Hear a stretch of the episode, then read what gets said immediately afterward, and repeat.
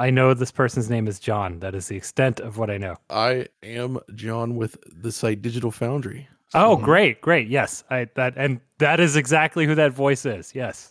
Oh, great. yeah. I didn't I didn't know you were going to be on. This is awesome. I, I'm a big fan of the retro stuff. Yeah, Brandon reached out this week and was like, "Come on in," and so why not?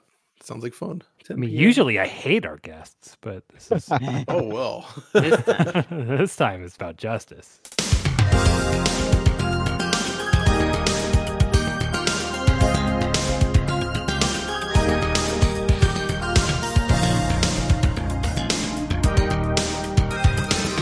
I've combined Luppy and Luffy into one word. Luppy Luppy. Oh no. This is episode 188 of the Insert Credit Show, a relentlessly paced audio program where a panel of video game experts must expound upon a series of chosen video game topics for no more than six minutes each, or face the consequences of a horrible buzzer.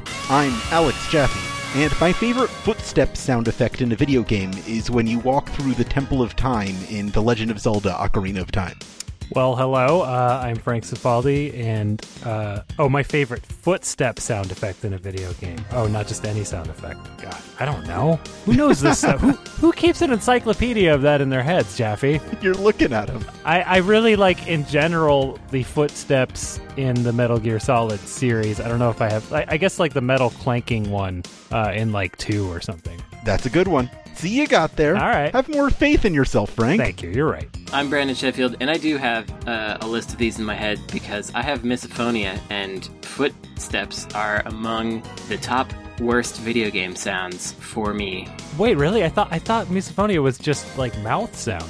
It's not only mouth sounds; it's it's like any kind of uh, wet or squelching sounds as well. Also, repetitive sounds. Wow. So, for example, in the game Ys Origins on PS2. The original game, there were no footfalls. You didn't hear the footsteps. And in this game, in this remake, it's just doot, doot, doot, doot, doot, doot, doot, doot constantly for the entire game. And it drives me insane. And I can't play it. So my favorite uh, footstep sound in game is none. If it uses none, then that's the best. You know, that's a valid answer, but uh, we may have one more here because we do have a guest this week uh, Digital Foundry and DF Retro's John Linneman. Hello, gentlemen. How's it going? Uh, good, John. Thank you. Pretty good.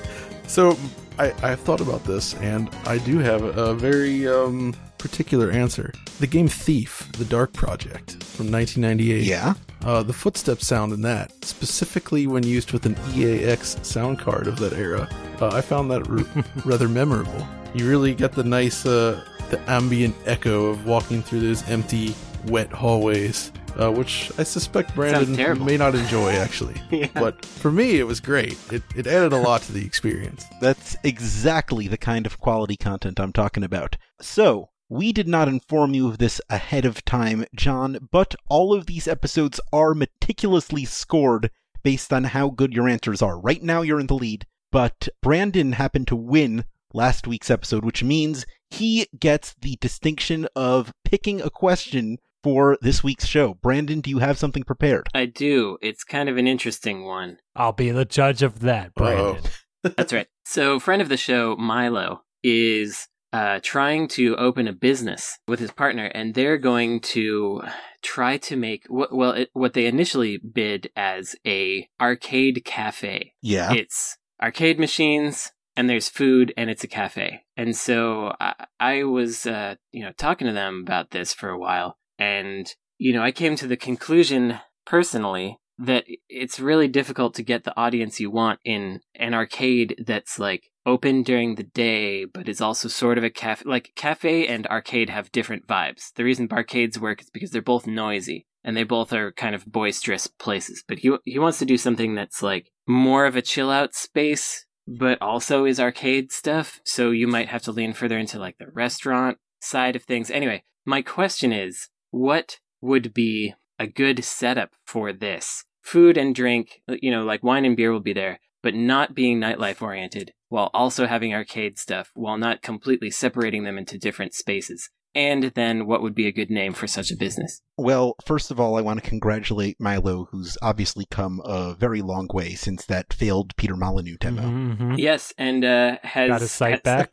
moved on from Otis Yeah. and is now in the restaurant business. If I knew how to have a successful business, I would. So I'm going to start with that. Yeah. Um, so let's just lay that ground rule there. Don't listen to me. But I also just I feel like what they're describing is just a diner in the 80s. You know, like uh, like there just used to be arcade machines everywhere. yeah. I would imagine that's no longer the case on purpose. I've seen a lot of places just around here in Oakland that are just like I mean just right here by uh the VGHF office there's you know a coffee shop that has like three pinball machines and a couple arcade games and no one's ever in there. You know, I don't I don't know that it's if that's just a lack of awareness or if it's just not something people want. Yeah, I think that's one of my concerns here is that catering to the daytime crowd, Right. The only kind of people you can get are like capital G gamers that are, you know, at home and free during the day. No, what you're getting is not going to be gamers. Gamers don't care about arcade games, but you're going to get like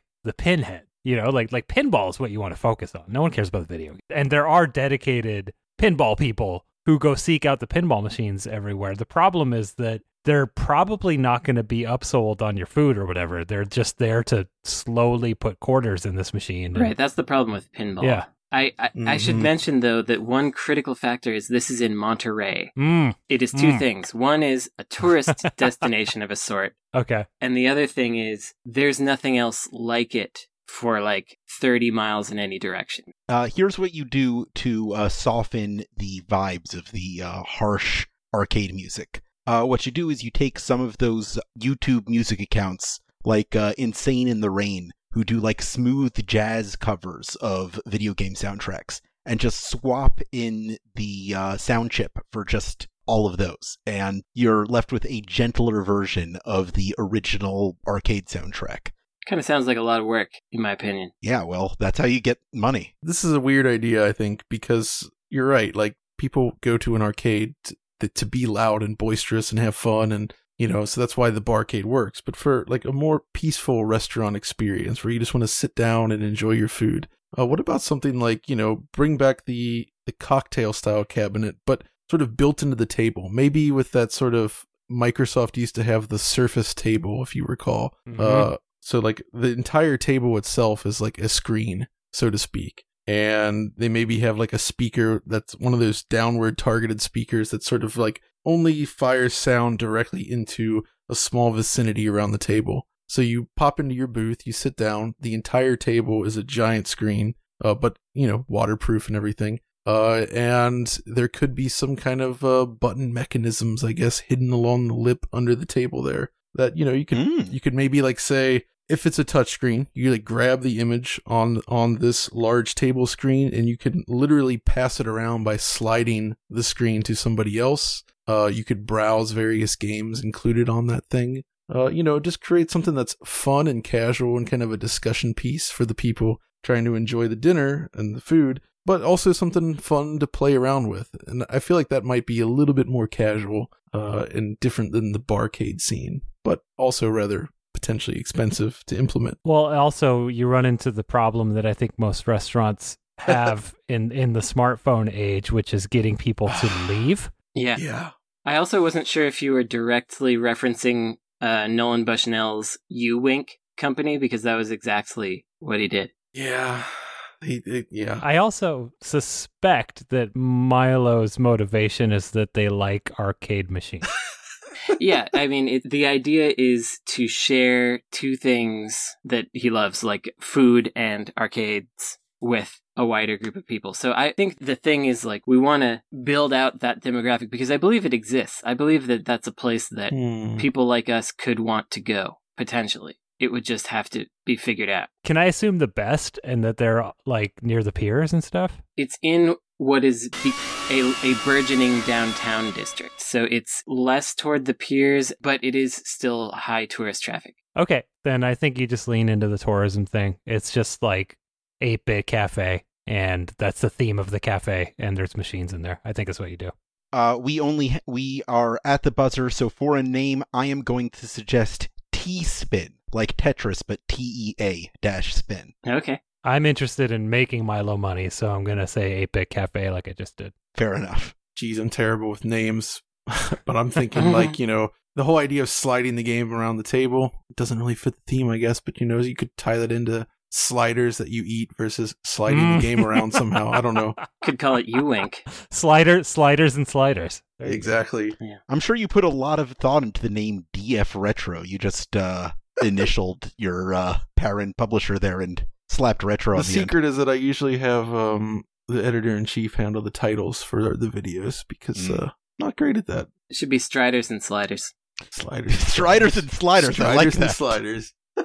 It's time for one of our favorite types of questions historical revisionism. About 20 years ago, Microsoft had a meeting with Nintendo to see if they were interested in selling their company. They were laughed out of the room. How would games be different now if Nintendo were more open to the idea? Like if if Microsoft had purchased them. Yeah, or if there was some kind of partnership that they worked out. Hmm. I can't imagine Nintendo not being in control. You know, it's like, what if fish didn't exist? It's like I don't know how Right. to imagine that. It's the same problem that Sony and Nintendo had faced previously. It all comes down to like who has the rights to producing these the software, who gets the most royalties from it, that kind of stuff. It would have to be a deal in favor of Nintendo in a pretty big way. The only partnership I could see is that would work is like Microsoft sort of providing the underlying like operating system hardware kind of design and Nintendo Mhm. just focusing on the software. Yeah, that was their second proposal after they were laughed out of the room. That I can see. I can't see. I, I think one of Nintendo's tricks is that they don't overexpose their IP. Uh, I think they walk that fine line uh, very well. And so I can't see a deal where they're open to anyone else like controlling Mario No. because like if you give Microsoft Mario, they're just going to overdo it and people won't uh, engage with the brand as much anymore. I think I agree with John. Like that's that's the scenario I can see is that Nintendo just allows Microsoft to develop the hardware in exchange for a cut. I don't see Microsoft then getting out of software though. No. So that's a hard one to imagine. Microsoft was very experimental at that time though, which is interesting. What time is this, by the way? Twenty years ago. This was 20 years ago, right? It started 20 years ago. So this is when the Dreamcast is already powered by Windows CE, uh, Right. uh, right, it. right on the front of the uh, console. so that's that that's something. I feel like that that would be the best that they could offer Nintendo at that time. And I think 20 years ago, you could still make a case for it. I don't think anybody who has used modern Windows would be like, let's have Microsoft design the, the software for this. It's, Yeah, oh, we gotta use this. uh, it o- it only takes five minutes to search for a file in Windows Explorer. It's uh it's really good. One thing that would happen is you'd get a lot more. You'd get Mario on the Doritos bag instead of Master Chief. sure. Mario Mountain Dew. Mario Mountain Dew. You'd get Master Chief and Super Smash Brothers. Yeah, Master John Chief. That's right. Instead of Dead or Alive, that's true. Or you get Mario in Dead or Alive. No. It's just all that would happen. I, I don't think that was Master Chief in Dead or Alive. I think that was another oh, that's Spartan. right. It was a different Spartan, of course. Yeah, It's Team Ninja. You you couldn't expect anything else. we didn't want to uh, sully the brand of Master Chief by putting him in a fighting game. Yeah, Master Chief can flip tanks. It's not really fair to put him in a fighting game. No. yeah, I suppose not. Kirby could handle it. Kirby could handle it. You know, Kirby is canonically eight inches tall. They provide a uh, size reference in uh, the Kirby's Dreamland instruction guidebook. Uh, Hmm. It shows you how tall the characters are. It's a pretty small little buddy. Kirby in fighting games is not to scale. I wonder how a Microsoft partnership would have affected handhelds, for example. Like, would they have been like, okay, Microsoft, you can develop the GBA or something like that? Hmm. The GBA would have already been finished. But, Yeah. Uh, Yeah, I'm thinking like GBA 2. I guess the biggest influence, if a partnership had worked out, I think where we would have seen the biggest change is with what would become the Wii and the Nintendo DS, because those were both obvious left turns at the time into a very different style of console design that may not have occurred if this Yeah. partnership had worked out, because that feels like that was a response to their moderate to lack of success with the GameCube. That may not have come to pass then. We may not have had the era of motion controls and dual screens. And having used a Microsoft Surface, I know that if they uh, developed a portable unit, it would just sound like an airplane at all times. yeah, Uh, which makes it a great pilot wing system. yeah, Mm. pretty good. It's authentic. Uh, Yeah. Cool you down in the summer with that fan? Uh, it actually wouldn't cool you down. It's No. blowing hot air on you, but heat up in the winter. Uh, great for Super Mario Sunshine then Yeah, there we go. to simulate the uh, tropical climate. We would have had Mario on the Zune. Ooh. Yeah. the Mario. That's the answer. That's the exact answer. We're done. That's it. All right. Next question. What factors decide whether a game should be in first person view or third person view? Hmm. Yeah. How good that character looks. I don't know. You got they have a good hand. I think one is like, do you want there to be a dodge or a roll kind of thing? If you want people to be able to get out of the way of attacks in a quick manner, you likely need to be third person because you can't you can't really do a roll in first. I mean, you can. It's just conceptually a little odd. You you would have to remove yourself from actually being first person in order to have the roll because you don't want the camera flipping around like a like a wild child. So I think that's one of the big ones. And also whether it's Resident Evil is another factor. Hmm. Whether it's Resident Evil and what decade it is. Yeah. If it's a game about, you know, looking closely at your environment, right, then that might be more of a first person. You know, I'm, I'm trying to think beyond first person shooters. I'm thinking about things like Gone Home wouldn't have worked Mm-hmm. as a third person game. Yeah, where you want to look at details that are in the middle of the screen. You don't want a big character obscuring. I mean, obviously, in many cases, it's done for trickery, but like your character will be picking something up and they'll be like, oh, wow, this thing that I'm looking at is really interesting. But of course, you can't see it because their body is blocking it. Good times. I mean, I think it comes down to sort of the design of like how much spatial awareness you need and whether like if you're engaged in combat, for instance, first person shooters te- tend to focus more on what's happening sort of within a more limited cone of view, where third person games tend to focus more on traversal, moving around a space at a higher speed while maintaining awareness of what's happening around you. That is obviously like the style of combat you're going for, plus obviously how important say atmosphere is to you. I mentioned Thief earlier with the with the footsteps. They've tried both first and third person in that, and the third person sacrifices a lot of the atmosphere that you get from playing the game. So I feel like if you're going for a deeper, more atmospheric experience, first person is often sort of the best way to do it. Like, can you imagine playing uh, Amnesia or Soma or something from those guys in third person? No. I don't think it would work. It wouldn't quite work, but it's interesting that Silent Hill does work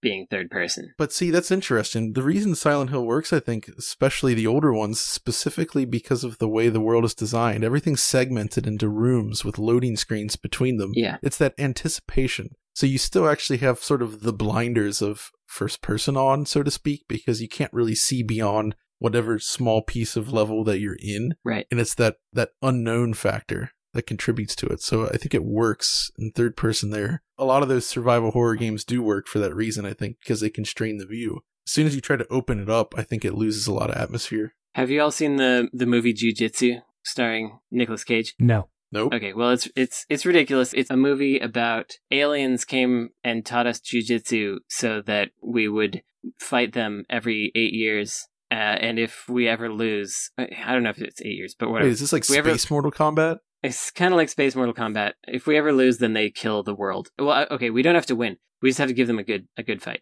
Anyway, that's not the point. The point is there is a lengthy sequence which flips between first person and third person. So like you're the main fight man whose name I don't remember, and at a certain point, like the camera is in his chest, and you all his punches and kicks are happening, and he's running around, and you're like you're you're him in his chest for some reason. But then he'll get like kicked, and then he'll roll out of it, and then you'll see him fighting in third person, and then he'll like roll back into the camera, and then it'll be first person again. It's so bizarre, and the logic to it is so um, it's hanging by such a thread that I found it very interesting. It was the most interesting part of the movie because the whole sequence, I was like, why are they doing this? What's the point of this? Why is this happening? You know, maybe maybe there's something to doing it wrong in a strange way to kind of catch people's attention. Although I think in video games it's mostly done wrong by accident. So that maybe maybe that's nothing. But check that out. Give that a look. For some reason, that's making me uh, recall the game Breakdown for the original Xbox. By Namco. which was all about sort of flipping those expectations. It wasn't so much about shooting, it was about running around and punching dudes in first person. And they put a lot of animation work into those punches, and it felt unique. It's the type of game you would typically have expected to be third person, but uh, it worked really well. Right, like those uh, Riddick games that were first person yes. brawler types. Mm-hmm. Absolutely. So break breakdown canonically in my head is is Tom Petty screaming it as part of that song. Just FYI Yeah. when I see that. Uh, to me, it's the the music from the theme from what is it like? Uh, Beverly Hills Cop Two breakdown something. You're busted. Remember that? You know what I'm talking I, about? I, I know the Beverly Hills Cop theme. I don't know any it's other not that music one from that it's series. Not, it's, not, it's not the main theme, but It's yeah, not it's that in one. there. Mm. For me, I'm gonna it's the find it bit later. in En Vogue's Never Gonna Get It where they go, and now it's time for, for a breakdown. Yeah, yeah, yeah. All right. Okay. En Vogue is much better than any video game. Yeah, I can't disagree. Old school En Vogue, not the not the weird split En Vogue of today. Yeah, that's not real. yeah, Yeah. the real En Vogue, uh, much like the real Sonic. What historical video game hardware breakthroughs are bigger deals than most people realize? Breakthrough. So I was still thinking about breakdown. So let's say that question again. Breakthroughs. Uh, You're busted. uh, what historical video game hardware breakthroughs are bigger deals than most people realize? Oh, okay. That sounds like a John question to me. I mean, I'll start with something uh, that that I feel like is often underestimated: the arrival of the NVIDIA GeForce 3. Specifically, they introduced programmable pixel shaders into the hardware. At the time, it was viewed as sort of a waste of resources. It ran slow. People weren't easily convinced. But in time, who's doing games without pixel shaders at this point? So it's Yeah. like Yeah. one of those unsung things, you know, the average consumer maybe doesn't think about it. The word shader doesn't really mean much to them, but it's so important to the way games look these days. And I feel like it all started at that point in a way that, you know, you just don't hear a lot of people talk about anymore. What games do you think convinced people to turn around on that? Honestly, you know, so the GeForce 3 line sort of first appeared also in the Xbox hardware right around the same time. So I actually think it, it was games like the original Halo, probably something like the ice, ice or the water in that game. You guys remember that stuff. Mhm. Yeah, I remember people being really impressed by the water at the time. Water physics were a real benchmark for video game graphics for a very long time. Exactly. It's just like the play of light off of that. I think people would see that and just sort of be dazzled by the effect. They didn't know why it looked awesome, but it was all the magic of shaders. I think that bump mapping it's not a hardware thing. Uh, so actually, never mind. Uh, Mhm, I'm mhm. taking No, it in that- a I different mean, that, direction. that is, it's tied into it though, to do the operations necessary. Yeah, bump mapping was had wider reaching ramifications than I think are appreciated because of course in the Xbox 360 era, you know, it was kind of like magic that we could now have all of this not exactly free but much cheaper to produce detail that was on top of polygons and didn't require additional geo- geography. But now it's, it's used for like volumetric lighting for pixel art games like Octopath Traveler is using Yeah. that kind of stuff for you know lighting and shadows and that's why a lot of the like modern indie games can do the, this kind of actual realistic lighting not realistic um dynamic lighting i should say and it's it's because of uh normal maps bump maps that we kind of associated with something higher fidelity but it's it's been used in other ways now so i think that's an interesting one These are all to me incremental improvements. I'm going bigger here. Okay. I'm going lockout chip. Mm. Lockout chip was a hardware innovation that essentially created the modern video game. ind- I mean, because before this, you had these boxes that essentially were open boxes. Like Yeah. anyone could make an Atari game, whatever. quaker oats made an atari game They sure did. Oh man, that's good. There's a there's a there's a game about dog food, right? Like, yeah but with the introduction of the lockout chip, you now had to partner with the hardware maker to reasonably be able to sell games on the system. And that has just never changed. That was a dynamic shift that was immediately permanent and will never go away. Yeah, you know, we've talked about the death of the Dreamcast a million times, but the DVD inclusion in PS2 was certainly a factor in that. And I think that people like us talk about it, but I, I do think that DVD as a selling point for a console is is under discussed at this point because we we've we all got Mhm. tired of people trying to be like the home theater and and the one stop set top box but they are now like I, my you know for Yep. for a long time until I got tired of the interface my PS4 was my Netflix box and my PS3 was my Netflix box you know I think those kinds of things are actually hardware sellers to a wider market than we might think about Yeah, I think that's a really good one. I think that the PS2 DVD drive is what established the video game console as a home media box. So Yeah. That's a really good answer. Man, imagine if there was a game console that also played VHS tapes. I'd be there. Uh, there was almost the Nemo or whatever it was called, right? Right. That never came to pass, but you know, Yeah, because there were VHS tape video games, like all those light gun games that were basically they were similar to Laserdisc games. But it didn't come with the VCR, right? No. The system. Right, Yeah, exactly. exactly. That's the critical difference. It'd be horrible. It would was the answer. I mean, the Nemo, I'm sure was oh the Nemo was never going to work. no, The Nemo was not at a all. dream. That would not have changed anything. It would just be a thing that we look back at and laugh on, like the like the Halcyon or whatever that laserdisc system that had two games on it. You might say that Little Nemo was only a reality in Slumberland. Not Yeah, Little indeed. Nemo, it's regular Nemo. All right. Question five. A new restored version of the Super Mario Brothers movie was released for free on archive.org with 20 minutes of additional footage. What? What scenes do you hope to see in the Morton Jankel cut? I did not know this.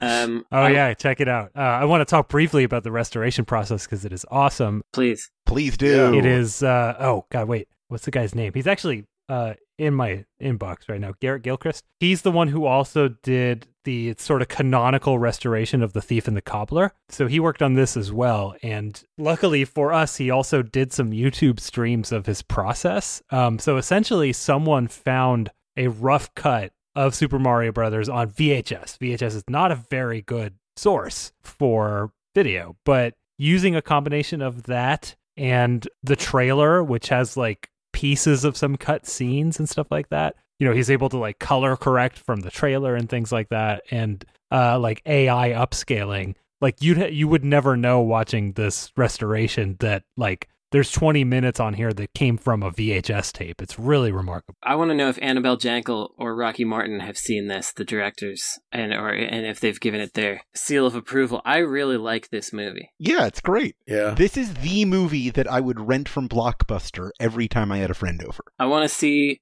more effects shots, please, because I love them. I love all Mhm. of the effects that they did, but I also want an extended scene in the very clearly queer positive dance club. Mhm. I want because I felt like they were trying to do more in that zone than they were able to do because you know this is the Max Headroom people and they were very like they had they were a group of cool artists that somehow landed this Mario opportunity. So I want to see more of their like pushing the boundaries of what Super Mario could be in there. So yeah, I, I hope there's man, twenty minutes. I'm ready for it. Yeah. I kind of feel like you- you're touching on something there, Brandon, in terms of like, I would like to see this vision of what they were trying to do necessarily before, you know, it became what it is, you know, Yeah. more unrestricted, unrestrained, without any any potential guidance from Nintendo. Just their weird perception of what Mario Brothers was at that point. I don't know Yeah. how how far along in the process this these scenes were made,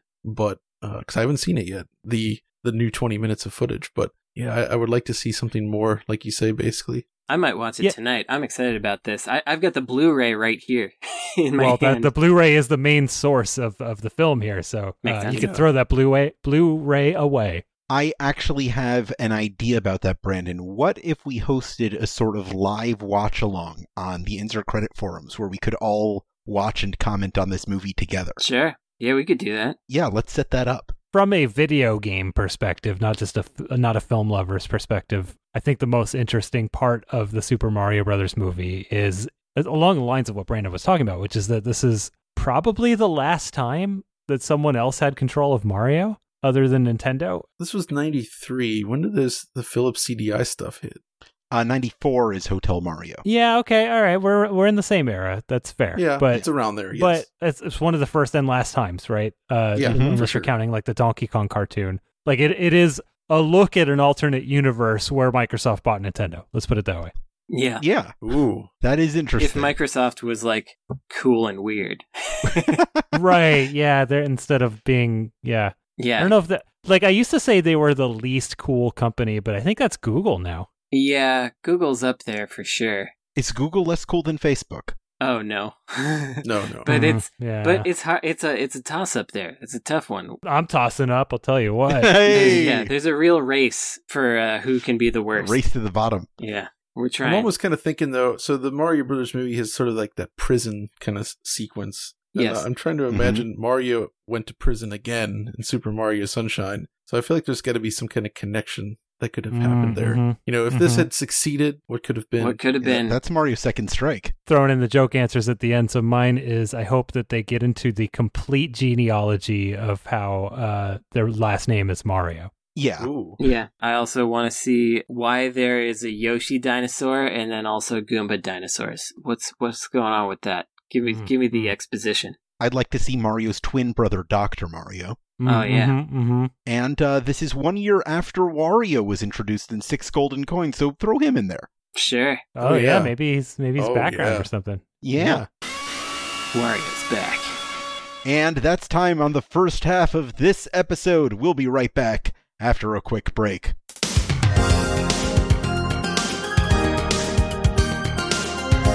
John, I'm curious. For any of your DF retro stuff, do you talk do you talk to the devs like in the case of um, you did that one on, on Quake and with the Saturn one and all that? Sometimes, yeah. Uh, when I get the chance, um, trying to think. Like I did a couple years back was the Donkey Kong Country retrospective, Hmm. where I have on camera a bunch of those guys that had worked on that. You know, I, I try to get people involved when possible, but it's always a it's difficult in terms of adding to the production. Sure. Um, I don't know if it ever makes sense to revisit those guys, John, but I had Kev Bayliss and David Wise on on our podcast, the Video Game History Hour, and we had a really interesting discussion about clean pixels versus composite and whether that's like the art that Kev Oh. intended. Oh yeah. And Yeah. we also had a really good discussion with David Wise about the music, you know, quote unquote restoration of, of his Donkey Kong Country work and whether he considers that Ooh. restoration, which he does not. Neat. That's good. That's interesting. Yeah, I- interesting. That I, I feel like that would be a really good like I think you should just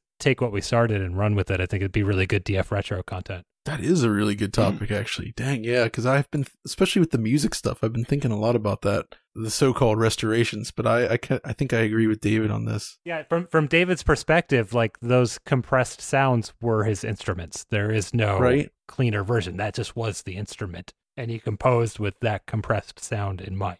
Hmm. Exactly, that's what I would have expected. Yeah, I'm finding that stuff really interesting lately because I'm I've switched almost everything over to component input for my CRT now because I was like, okay, this is probably how it was intended to be viewed, but of course, really it was intended to be more composite and blurry. Like the dithering effect. That's interesting because I, I've gotten a variety of like feedback from different developers back in the era, and it kind of just comes down to what they happen to have on their desk. Right. Absolutely, yes. I think that I think ultimately that's the answer. Yeah, Exactly, it's like in Europe and Japan, try to figure out it- what their canvas was. Yeah. Right. There were more RGB monitors, especially over here, and also somewhat in Japan, and there was a better chance that they would be working with an RGB monitor. Whereas in the US, it seems like composite and like lower grade screens were way more common. But there is no like hard and fast rule. It's just everybody had different hardware. And it kind of depends on if it was a company with a nice budget and lots of money going on, they might splash out for some really nice monitors for the developers. Otherwise, maybe not. The thing that really got me thinking about it seriously was uh, oh my dog is howling. That's there's a there's a siren going by and he's got to make sure Oh, there's no. lost dogs out there. Anyway, just by happenstance, I wanted to play a game and my CDX was in the shop and that's the one that has a component cable that goes I didn't have the connector for my other Ah, Genesises. And so I decided to just plug my Model 1 Genesis into the composite input, and I happened to put in the game Warlock. And mhm. Warlock has a title screen where the dithering is all vertical red lines. And it was absolutely clearly their intention that I would play this on composite because it looks 100% like transparency when you look at it through a com- composite input. And then in component, it's just red lines through a logo. Exactly. In- in composite, it is- it is completely transparent and it's like you know i I'd looked at the the sonic waterfalls and whatever other stuff that was supposed to be Mhm. dithered and it all just looks like dithered stuff that that was smudged together a little better you know uh but this was like holy crap this is actually like this really looks like transparency it, it let me see if i can grab it for you here Yeah, it's it's really one of those things. I I hooked up on a second CRT. I do have a composite set up specifically for looking at this stuff because there is a it really varies. Some games are just clearly designed. The art is designed with that in mind. where you kind of using dithering and they expect composite video to blur it together. Others less so, but on Sega Saturn, I think they were really leaning on composite video initially to sort of solve the dithered transparency issue. Yeah, and this makes me want to go back to playing some Saturn games on composite, which I haven't done since like I don't know 1999 or something like that because I always at Yeah. least had S video, you know. Exactly. This is actually very close to a question I was going to ask later in the show, so we're going to keep all of this in the episode. Okay. Uh, which games do you think have suffered the most from straying from that initial use of hardware? Initial D. Is that a question? Um, well, is that like? Do you mean like what games suffer the most if you're playing them on modern hardware? Yeah, that's what I mean. I think Donkey Kong Country is my immediate answer. Warlock. That game just look it doesn't look right if you can actually see the definition of the pixels. Like it is absolutely meant to be seen, you know, over a composite in order to to blend the colors together to increase the palette and to give like a sense of of uh, 3D. Viewed as raw pixels, it it just kind of looks like a mess. I want to go back and see some more Saturn games through composite because obviously with the Saturn you could have transparency, but that transparency would go through to the background layer no matter what you did. And so often there was a combination of true transparency and dithering. And I want to see how those interact in a composite environment, which I haven't looked at in so long. But I, I have a high suspicion that like some of that, maybe some, even some of that 3D dithering that went on might actually look pretty transparent. Yeah, I think for for me, I'm going with uh, an old favorite of mine, Pitfall: The Mayan Adventure. Not the most beloved game, Hmm. but I have a soft spot for it. I did like a couple hour long interview with uh,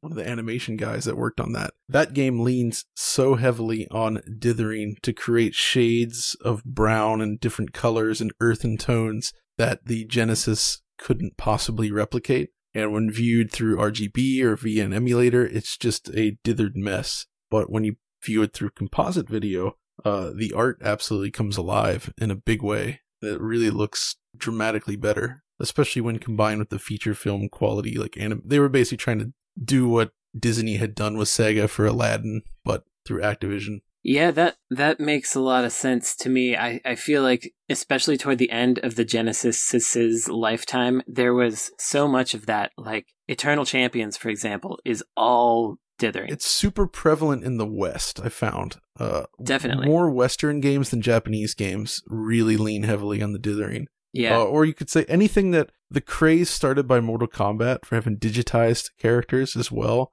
Uh, just due to the lack of colors, they often relied a lot on that. So if you play, like, say, Mortal Kombat 2 on the Genesis, it benefits a lot from composite video. It helps create the illusion more that you're looking at digitized actors, uh, where it just kind of falls apart in RGB. yeah, if you look at Vectorman as an example. Oh, that's a really good choice. Yes, absolutely. Yeah. You know, like in the ice scenes, there's all this all these platforms that are created mostly from vertical lines of color. And if you play it in component or on an emulator, it really looks like that. But Oh. if you it's so smooth in uh, composite. I think the ultimate answer actually might be Sega CD video playback, Ah, where Mm. they leaned so heavily on composite video to help make up for the lack of colors. It starts to resemble like real life video in composite video, but when you look at that, if you try to look at those videos on an emulator or, you know, in RGB, it just absolutely turns into nonsense. It's just a pixel mess. yeah. Um, I just posted in our Discord uh, one of my favorite recent examples of a dither before and after, which is the opening of the Adventures of Batman and Robin on the Genesis. Oh, yeah. That's a good Yeah. one. Oh yeah. So that might be worth putting in the show notes or something. I also posted my get 'em in there. my Warlock title screen, which I keep talking about. Take a look at that. It's amazing. That Warlock title screen. It just looks transparent, and it, Oh, it's Yeah, oh, that's right. wild. It's it's amazing. Like it looks like red transparent letters with fire behind them. But through an emulator, it's just a bunch of vertical red lines. This is what made me realize, okay, these people talking about how you should actually play games in in composite with lower uh fidelity input. They they they're not just blowing smoke. There's there's really something going on here. Yeah, and again, I think it just comes down to what the artist's canvas was, right? So, exactly. you know, for example, Brandon and I are working on like a digital Eclipse product or something. You know, I think it's something we would keep in mind uh, on a per game basis for Yeah. sure. Awesome. Well, enough dithering around. It's time to head into the dirt bag. Nice. Every week, we choose one question submitted to us by our generous patrons at patreon.com slash insert credit, where you can subscribe at any level to get access to that question form, episodes themselves one day early, One day early. Sorry. I was, one day I was- I was early. late. Keep that keep that pause, please. we absolutely will. Also, access to exclusive bonus episodes, one of which is coming up very soon. Uh, this week's question comes from Devil's Blush, who asks, Who is your favorite developer of games that you aren't interested in playing? uh, Uh, who, who makes Eve Online again? Jeff? Minter is a good one. Yeah. Ooh. That's a good answer too, right? Like I don't know if it's the game's developer though that makes Eve Online interesting. I think it is the players that make Eve Online Oh, interesting. I think I think it's the developer because they they're like employing economists and they're they're like really actively encouraging that kind of deep economy and all that kind of stuff. So I I'm interested in why they would do it and what they're thinking about while doing it. So Eh, fair. it, w- works for me. Uh, I'm Nintendo. trying to think of something that's overly complicated. Yeah, Brandon Brandon doesn't want to play Nintendo. That's Nintendo is the ultimate answer for me because I'm I'm extremely interested in them as a developer, but I don't want to play their games that much. That's kind of the thesis here. So I'm trying to think of someone who makes games that are overly complicated, maybe. Like Honestly, they're not always overly complicated, but I would say Will Wright for myself. Uh, Sure. I'm- Mm. I do not love uh, the Sim games, SimCity, The Sims, SimAnt. I don't know, whatever. All the various games he's worked on are all brilliant, and I respect them deeply. Uh, and I find that stuff super interesting, but I don't actually love to play it necessarily. I mean, are you kind of like me in the sense that you want a game to be an authored experience, and these are more like toy boxes Yes, that have yeah. game rules on them? Yeah. Exactly. That's kind of what it is. And the toy box aspect is extremely cool. It's fascinating. It's neat to see what people do with it. Uh, but it's just not something I love. I guess Polyphony Digital, that's another one. I love their uh, commitment to high end art and, you know, realism tempered with a little bit of simula- uh, like fake simulation, but I don't want to play Gran, uh, Gran Turismo ever. That's a really good one. Yeah. I love arcade driving games and I, I just can't play that game. It's not I fun. love them Yeah. too. I miss I have a lot of respect for Gran Turismo, but I'm not a Gran Turismo boy. oh, I know. Uh, If I may, one other one. As a full developer, I would say uh, EA Sports. Uh, I've always thought Oh, that's where the game is in. Exactly. right. Well, the thing the thing is the pursuit of creating yearly installments in any sort of genre sounds daunting and I hugely respect and have a lot of interest in what these guys are doing, but I, I don't I don't play those sports games and I don't have any interest in playing them. But I like to know about their process. Yeah, I think that's a good one. I would love to go back in time and know about the team that made all the Tecmo Bowls as well. Um, oh yeah. how did they make a game that was less realistic in many ways than what the Madden games were doing, but people enjoyed it more? Like true, true football fans were really into the Tecmo Bowl games. So we're not sports game players here, is what I'm No. hearing. So No. yeah, we we respect the developers of sports games, but have no interest in them. Listen, we're real gamers. We don't play that Madden. We Yeah. don't play those Sims. We Okay. listen to everything but rap and country. Mm-hmm.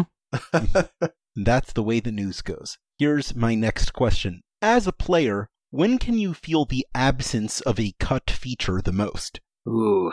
Uh, when the cutscenes don't line up, like Final Fantasy 15, you play that game and you know that they cut all that story out because you're walking into a scene and Dragon Lady shows up and everyone's like, "Ah, it's that that other thing that happened sure was something, eh?" And she's like, "Yes, I certainly know all about that." And I'm like, "Who are you? Where did you come from?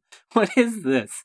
How did you get Oh, here?" maybe you just fell asleep for 40 minutes. yeah, maybe maybe I did. Are you sure it's that, or is this something that's referenced in the movie that you're supposed to watch before you play the game? Well, I as I understand, a lot of the stuff that was in that movie was like they couldn't finish it in time for the game or whatever. It, it was like things wound up splitting apart not on purpose. I don't I don't think they wanted to hold stuff back for the movie. I think that was like a band-aid. That was Hmm. that was my impression of it, but I could be wrong about that. But yeah. I think, I mean, this is kind of a vague answer, but when it's most noticeable for me that there's been cuts is usually toward the back half of the game just very rushed story development tells me that they probably cut a lot of interactive content that would have gotten me there naturally. Uh, yeah, that's a good one. Uh, what are some examples? I can't think of any examples. I'm just you're gonna have to deal with me being vague. Final. Fantasy Im- 15. All right. Imagine. Yeah, I mean that's that's a good point. I mean, like the- Listeners, comment with some examples. you know the the like the train ride sequence, the Mhm. like getting into the bad guy headquarters or whatever feels really rushed. Yeah. And then suddenly you're in this like th- three hour dungeon when you haven't had to do that before. And there's like new mechanics there. And it's like now you have this ring with powers. And it's like, wh- why? why do I have this?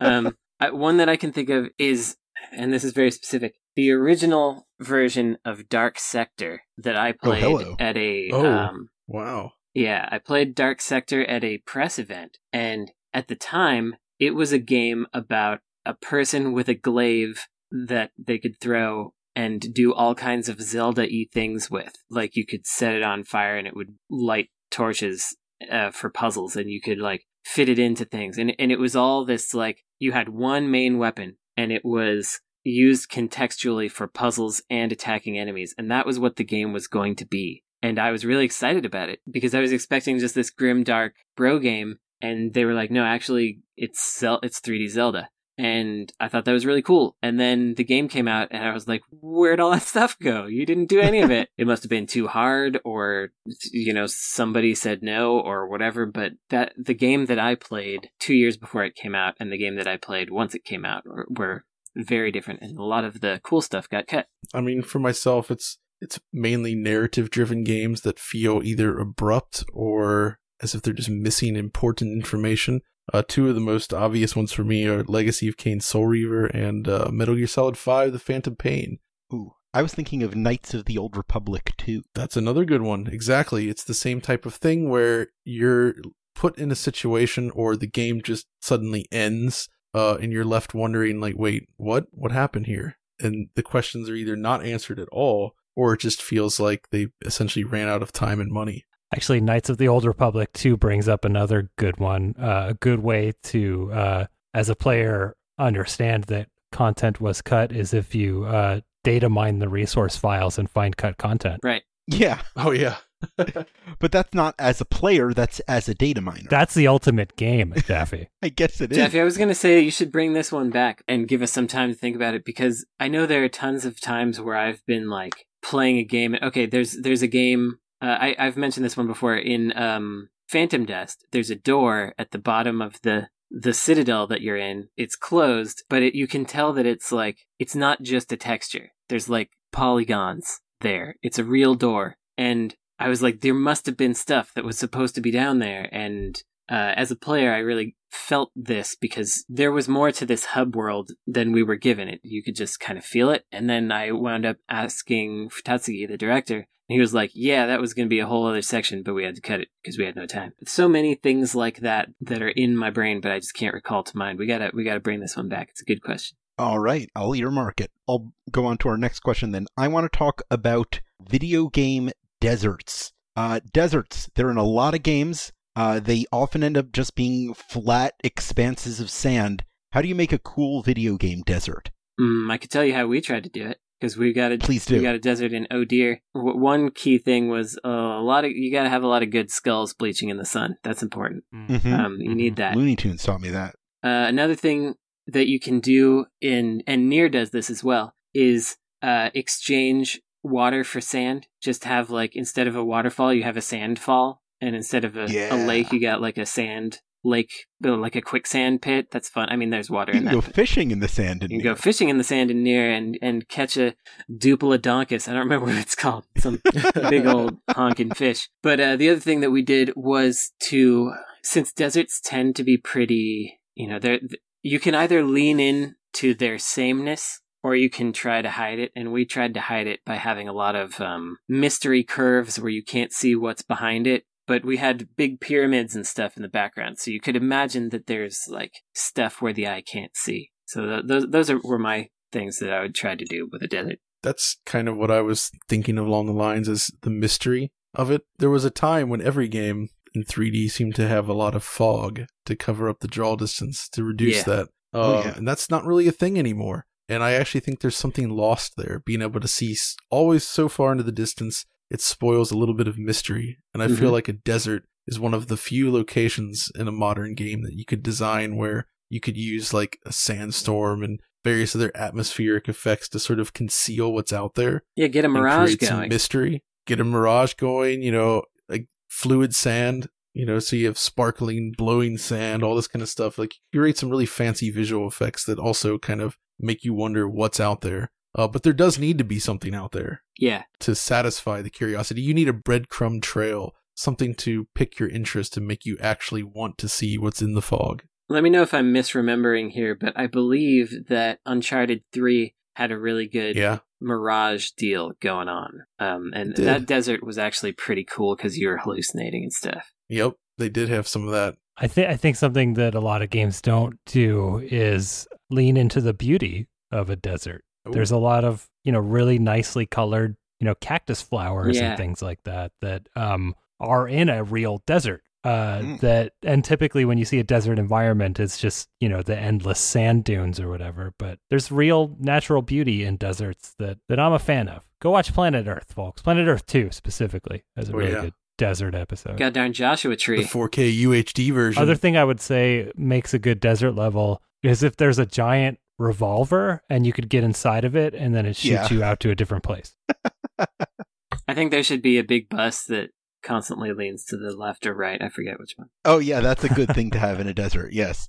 Actually, Yeah. traversal I think is important in a desert, like using the the sand dunes. If you're just going for the sand dune design, as like a momentum yeah, you got to be able to slide down sand sort of trigger. You slide down the dune and then launch off the next one. You know, you create that, and that's that's a lot of fun. Yeah, How do we feel about quicksand? I don't generally like traps um, No, unless they're very fan. well designed into the rest of the game. Like if the game is about traps, then it's cool. And otherwise, it's like this again. I gotta friggin' mash the button for no reason here. If you're gonna do traps in the desert, you need a giant angry sun that's floating over you, frowning, Oh, of course. that chases Yeah. you. Actually, yeah, I, I realized I was thinking 3D here, but in 2D, I do tend to like quicksand because it's a great place to hide a cave or something like that. And it's like, oh, did you know that if you go if you go through the ca- quicksand in this place, you won't die. You'll, you'll get this secret thing. I like that stuff. Mystery. Yeah, mystery, mystery rules. If there's something good to find at the other end.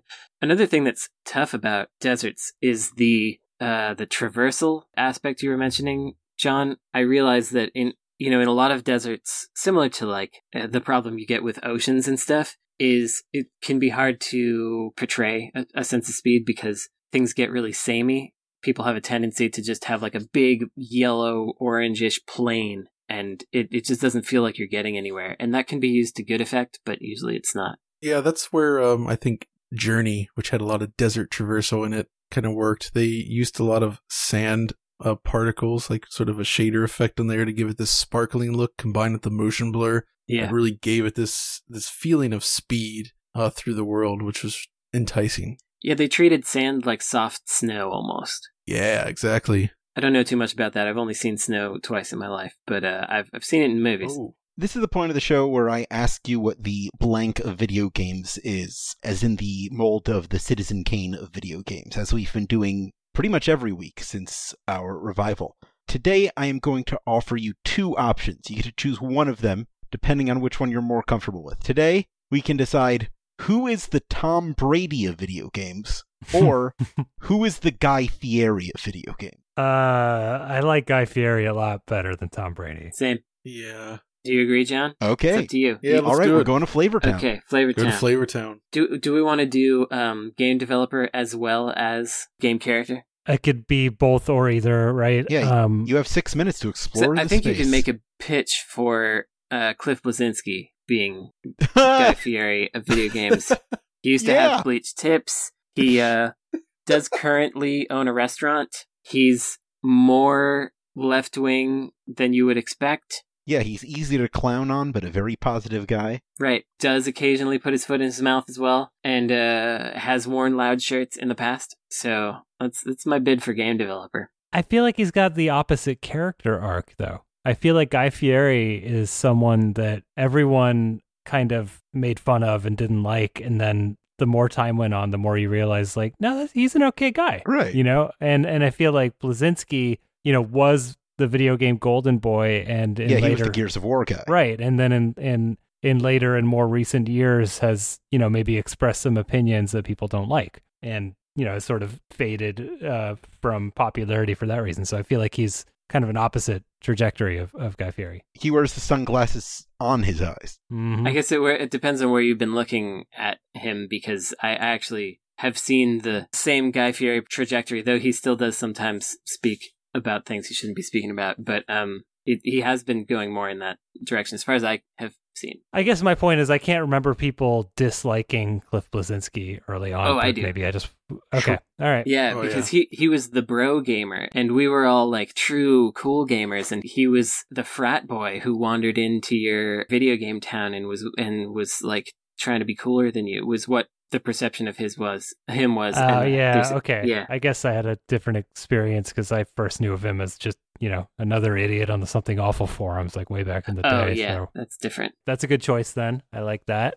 Who else is someone who I don't know. Oh, Like to me, that's what Guy Fieri is. He's someone who was uh, pushed down our throats, and we didn't like him. But then as years went on, we we came to respect and and admit that he was pretty good all along. I don't know. Yeah. Like who's a character that's like that that like we came to like. Waluigi.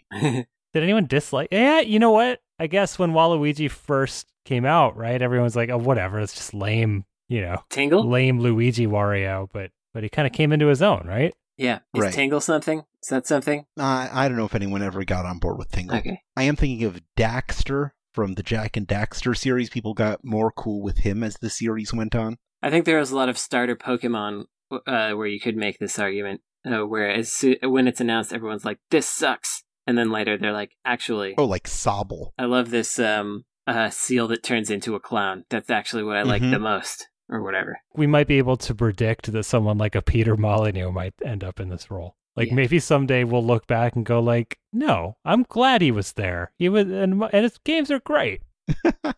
there are things I like about Fable too. I was trying not to bring up Peter Molyneux this episode, but um, I did think of him there because f- for all the clowning on him that we've done and for all the nonsense he's talked, having Peter Molyneux in the game industry is something that I miss. I miss someone being like, "We're going to blow your mind. We're going to amaze you. You're going to never." You're gonna love this dog so much that you're gonna kill your own dog in real life or whatever.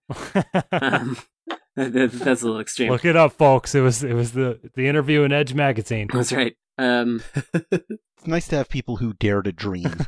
Peter Molyneux says, "Kill your dog." I think we're missing a little of that kill your dog attitude. yeah, I don't think Guy Fieri would ever tell you to kill your dog. No, he wouldn't. He wouldn't. What about someone like um maybe this doesn't work, but Tomonobu Itagaki? You know, from- Hmm. Yeah, I don't know if he's come around. Like, I feel like his opinions have stayed exactly the same, and people's feelings about him have only. Like, what he's done is fade into mystery. Uh, maybe so, but I get this feeling of what happened with Ninja Gaiden, for instance, after he left, and there's this kind of like yearning for what what it was under his tenure, I guess, and somehow I don't know. That's a really difficult one. Yeah, it's true that Flavortown was better when uh, when Guy Fieri was still there, and once he once he left Flavortown, it just wasn't the same. When I think of Itagaki, I think of like like Hideki Kamiya's in this mold too. Just like popular Ooh. heel wrestlers. Yeah. Just like people you're really psyched to uh, antagonize. Did did I tell this story that Kamiya he was talking about his his best games of some year and two of the games that I worked on that year were in his list and he had severe problems with them but he was like of the games that I played these four were my five best games of the year. Oh, that's cool. And I was like cool thanks. You liked the games that I worked on and then he blocked me. Perfect interaction. yeah, I was like whatever. It's time to go into our lightning round. This week we're playing product placement. I'm going to name a video game series, and you have to pitch me an ideal product placement partner for their next entry in like sort of Metal Gear style. So so it's like something that the characters will use not just like an ad in a billboard. Ah, Exactly. Okay. Our first game is Minecraft. Uh, cement. It's a cement partnership where Mm. you, uh, yeah, you get these building blocks and they're all like DeWalt or whatever the cement brand is. How about just like yeah, or Home Depot in general, right? Right, Like Home Depot. building things. Yeah, Yeah, Yeah. yeah. like that Home Depot orange. yeah. He he can go buy materials from Home Depot. I don't know. How about uh, Hungry Man dinners? Get a Yeah, you gotta stock keep that health meter up. Yeah, is that is that related somehow? Resident Evil. Resident Evil. Um, Morton Salt. You know, you got that girl with the umbrella on it. Yeah. oh yeah, that's pretty good. Um, I was thinking of a realtor. like you wanna you wanna buy a, a an unhaunted residence. then you want to come be to a us. resident? Yeah. I like Morton Salt right now. I like the salt one. I like the salt one. I Yeah. think that's good. Red Dead Redemption. Jerky. It's got to be jerky, like Slim Jims or something. Uh, but they're they're called like uh, Slim James. yeah yeah Slim James. Um, what's it? There's another word for slim, but they used slim a lot in the olden times, according to movies anyway. So yeah, Slim Jim. So I'm gonna go for some horrible like masculine grooming product, like like mustache wax or something. Oh sure, Yeah. Um, which does sort of uh, dandy pomade.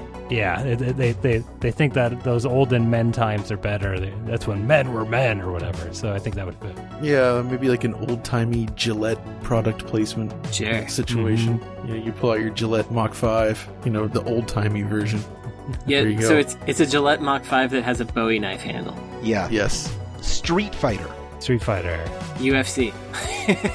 That's dumb. I'm gonna go like uh, Coca-Cola because people really remember the destructible things, and put just put a couple like Coca-Cola machines that break when you throw people. Oh, that's good. Didn't we have to edit Coca Cola out of Street Fighter 30th anniversary? Uh, or well, is it not Pepsi? actual Coca-Cola, Yeah. but there is a, a close enough. cola can in one of the uh, stages. Yeah, See, I, I want to go with Honda on this, you know, as sort of the bonus car. Oh. Sure. Yeah. mm. Mm. Yeah, that's Front- good. You know, and they could make it extra durable, so it's really difficult to destroy at this point. I don't know. I also I love Hondas. I'm wearing a shirt that says Honda four times on it All right. right. now. So Uh, Gears of War. uh, it's got to be it's got to be Guy Fieri's restaurant because to tie it in with We just established that. Yes, gotta Bleszinski.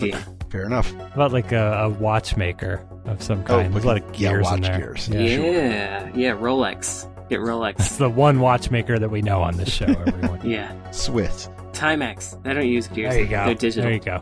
The Last of Us. Theostofus. Mushrooms. Some some kind of mushroom making. Because all all all them zombies look like mushrooms, don't they? Yeah, but I feel like that would be like the the games foster negative connotations to mushrooms. Yeah, well that's that's accurate. Mushrooms are terrible. well, they're a bad choice for product placement. Listen, I'm trying to tank the mushroom industry here. Along similar lines, I'm gonna go Del Monte. I'm gonna say you find cans of Del Monte, and it's like the best Oh, that's food great. that's in the world. that's great. Oh, I like that. This might be a more difficult one. Dynasty Warriors. I think like uh you could get some clothing maker that actually does like those flowing garments because I feel like people would be really into wearing them. Yeah, that's good. It's something. That's what I got. Anybody else? Mm-mm. Mm. Assassin's Creed. Someone who makes hoodies. a knife, a knife company. Oh, like sort. Ginsu. Sure. Yeah, exactly. Kershaw. Get a nice blade in the there. only the only knife company is Ginsu. The only watch company is Rolex. Yeah, Cutco. That's a second knife company. when when he gets his hidden blade, they could zoom the cutscene on. You actually see the brand of the the blade there. That's just fine. All right. Uh, Tomb Raider. Tom Brady. Uh, Tom Brady. Mm. Do you remember uh, on like QVC or whatever, you would see some of those uh, dumb things they'd try to sell you, like this will make the perfect French braid every time uh, if you just put Yeah. all your hairs in there. So one of those, since it's called Tom Braider, um, so that you, you can tie it in with the braiding theme that the series go has. with like caterpillar boots or something, some kind of work boots. oh yeah, Oh, I, yeah. You know, I, I was going that that direction too. Like uh, when yeah, I think REI of or something. Tomb Raider, yeah. When I think of Tomb Raider, when I think of Lara Croft, it, it's her athleticism. So I'm thinking, yeah, her equipment specifically. Yeah, I think REI would be great because they've they've probably got the money to do it, and they're like the outdoor store of note in the U.S. There you go. And finally, Mario. Uh, well, Doritos and Mountain Dew because Microsoft purchased them. This is the callbacks show, ladies and gentlemen. Yeah, that's what the lightning round's for. I mean, I'm just trying to think of like, you know, he doesn't really eat food. He doesn't. could do uh, a partnership with Lego. How about uh, how about Levi? Uh, and like his Oh, the his, denim his overalls. overalls are, are like really nice Yeah, denim okay. from Levi. Yeah, like how the uh, sprites on Mario for the Super Smash Bros. games give a weird amount of detail to his gene. Yeah, exactly. You know what would rule Yeah. is if um, this would have to probably be North America only, but like in a couple years when weed is rec- uh, is That was my is, first. is everywhere, you gotta have some some Mario weed tie-ins because it would blow everyone's mind. Everyone would love it. you know, I like that. Mario dispensary. I'm going to change that to you. Now I'm tallying up the points, and Frank, I am afraid you have won this episode by just a hair. Why do I try? Because of your competitive spirit. Your reward is that you get to come up with a question next week. If you want, you can steal one from Brandon, and I won't tell anybody. This is the part of the show where we all plug some stuff that we're working on, if we are so inclined, and also share some cultural recommendations for our audience uh, to occupy themselves until our next episode. Um, I'll just plug the um something I've plugged before. I'll just do it again, which is um Do it. at the Video Game History Foundation. We have this unique uh fundraising program where uh, we sell vintage video game magazines as blind box subscriptions. So every month you can get a new old random video game magazine. Um, It's very cool. we have something like 460 a month that are going out right now and and it's been uh it's been really good for us the amount of revenue we're generating even with like buying more magazines to keep up with demand is is like essentially paying my salary at this point uh, and allowing me to to do the charity work here so uh, if that sounds fun to you it's uh, gamehistory.org forward slash shop I'm very excited you found a way to finally make this whole thing feasible. me too Just turned into a magazine company. yeah I got a couple things. One is just generally, if you're like me and you have purchased a lot of media in the past, it's a fun thing to task yourself with actually going through and interacting with all of it in order. I've been going through my DVDs that I have purchased largely between the years of 1999 and 2010 or whatever when people bought those things. And a lot of them I bought with the intention to watch later, or I got at a garage sale or whatever, and I just never got around to it. And so now I'm actually going through them, and it's a pretty fun experience. And uh, I recommend stopping watching something if you don't like it, which has been a learned skill for me. I haven't been able to do that. Also, music wise, I never talk about punk music because I don't like it that much usually, but I wanted to recommend one album, the Attitudes EP by The Brat, if anyone wants to know what kind of punk music I actually do like. It's a Chicano punk band from East LA, uh, 1980. Just be aware there's a little uh, racial pl- profiling in it, so there's a content warning for you. It's 1980. I was previously advised to beat on the brat with a baseball. Uh, yes, that's a that's a, that's sort of a different scenario going on there, but they're a pretty good band, uh, and you sh- you could you could check them out, give it a listen. I've just been knee deep in creating content over on Digital Foundry lately. mm-hmm. You can just recommend that. DF Retro, check it out. Oh, there we go. So go check that out. I just finished. uh So we have a pretty well running Patreon right now. I get to do more retro content. Just finished a near three hour retrospective look back at the original launch of the PlayStation, looking very closely at every single game across every region, which was quite rewarding. And along the same lines as of gaming, rather than uh, music or film or anything like that, I would recommend piece of hardware. If you're into playing retro games and you want to use modern equipment, I used a lot of the RetroTink 5X lately. Hmm. Uh, and that thing is pretty much the best option on the market right now for scaling retro games to a modern display.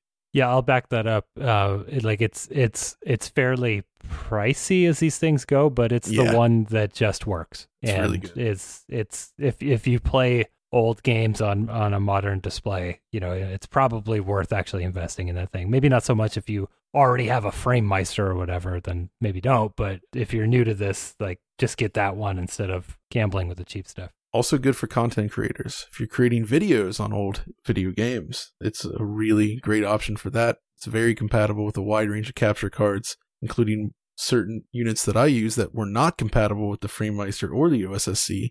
Uh, so it's definitely improved the production process there. So yeah, great stuff. I have to say, I appreciate with the DF ref- retro stuff whenever you do um, Saturn things because Oh I feel yeah. like there there may be only two or three people ever that have had intelligent things to say about how the Saturn works and what it does and the games that are on it and the technical innovations there. So I appreciate that. well, thanks. I would like to recommend the concept of audiobooks. Check your local library to see if uh, they have some kind of partnership with a lesser known app to see if you can check audiobooks out through them. They actually might. And it's kind of life changing if you're able to get into it. If you live a particular kind of lifestyle where you can't sit down and read a book, but you can listen to audio for hours at a time, audiobooks are a great and valid way to experience a lot of cool culture. I would also recommend that if you're listening to this show on any platform where you can subscribe to or review podcasts, that you engage with us in that way to keep the algorithms pushing us upwards and forwards. You can also go to patreon.com slash insert credit, where you could become a patron to submit your own questions, get our regular episodes one day early. One day early. One day early, and even access monthly bonus episodes and other exclusive content. You can also join us on forums.insertcredit.com, where we'll be setting up that Super Mario Brothers movie watch along really soon. Oh, yeah. And follow us on Twitter for our own personal updates and projects. The show is at Insert Credit. I'm at Alex Jaffe. Frank is at Frank Cifaldi. Brandon is at Necrosofty. And John is at Dark1X. This show is produced by Esper Quinn with music by Kurt Feldman. Once more, I'm Alex Jaffe. I'm Frank Cifaldi. I'm Brandon Sheffield. I'm John Linneman. And your game has now been saved.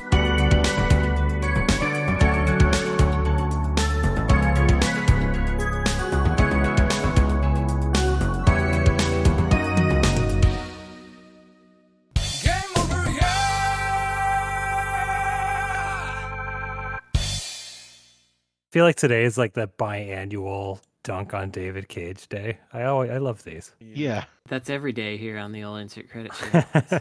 He's another one that we need to ban from ourselves from talking about. Him and No, him it's fun. eventually we'll get Molyneux on the show. That would be great. I think Yeah. he'd probably do it. He seems pretty open to that stuff right now. Does he? That would be I've heard him on some smaller tier uh, YouTube shows and podcasts before talking about Alright. various things. So I suspect you guys could get him. we should get him. I would love to hear that. The format Yeah. of your show specifically is so well tuned for somebody like him. Yes. It would be All the questions are like thought experiments, and that's that's his Right. favorite deal. That's the idea. to just be like, what if dot dot dot.